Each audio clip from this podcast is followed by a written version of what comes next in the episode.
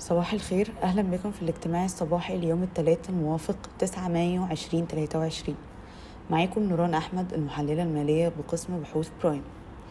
أول خبر macro معانا النهاردة هو إن الحكومة المصرية رفعت توقعاتها لعجز الميزانية للعام المالي 2023 من 6.8% ل 8% وكمان رفعت توقعاتها للعام المالي 2024 من 6.3% ل 7% وتاني خبر معانا هو إن مجموعة بنية وهي شركة مقرها مصر وشركة خزنة Data Centers وهي شركة مقرها الإمارات عقدوا شراكة لتقديم أول مركز بيانات فائق الجودة في مصر واللي متوقع تكون طاقته 25 ميجا وات وهيكون مبني على مساحة 40 ألف متر مربع في المنطقة التكنولوجية بالمعادي وهيكون بإجمالي استثمارات 250 مليون دولار.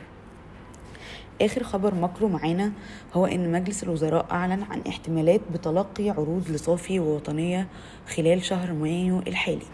وأشار رئيس مجلس الوزراء لأن فيه اهتمام من تحالفات دولية بالشركتين.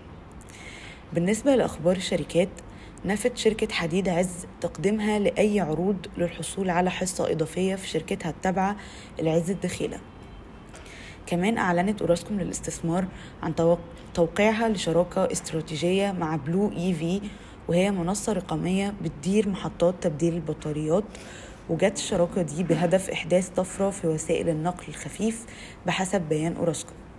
وآخر خبر معانا هو إن الصندوق السيادي المصري و B Investments وقعوا شراكة مع صيدليات العزبي لإنشاء شركة تحت اسم عز انترناشونال بهدف تقديم خدمات لوجستية وإدارية بجانب خدمات توزيع الأدوية.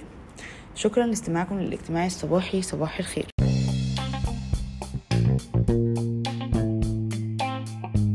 يرجى العلم أن هذا العرض هو لأغراض معرفية فقط ولا يمكن اعتباره عرض أو توصية شراء أو بيع أو إدارة استثمارات أو خدمات استشارية. ينصح باستشارة مستشارك المالي قبل اتخاذ أي قرار استثماري علما بأن الأداء التاريخي ليس مؤشرا يعتمد عليه لتحديد الأداء في المستقبل.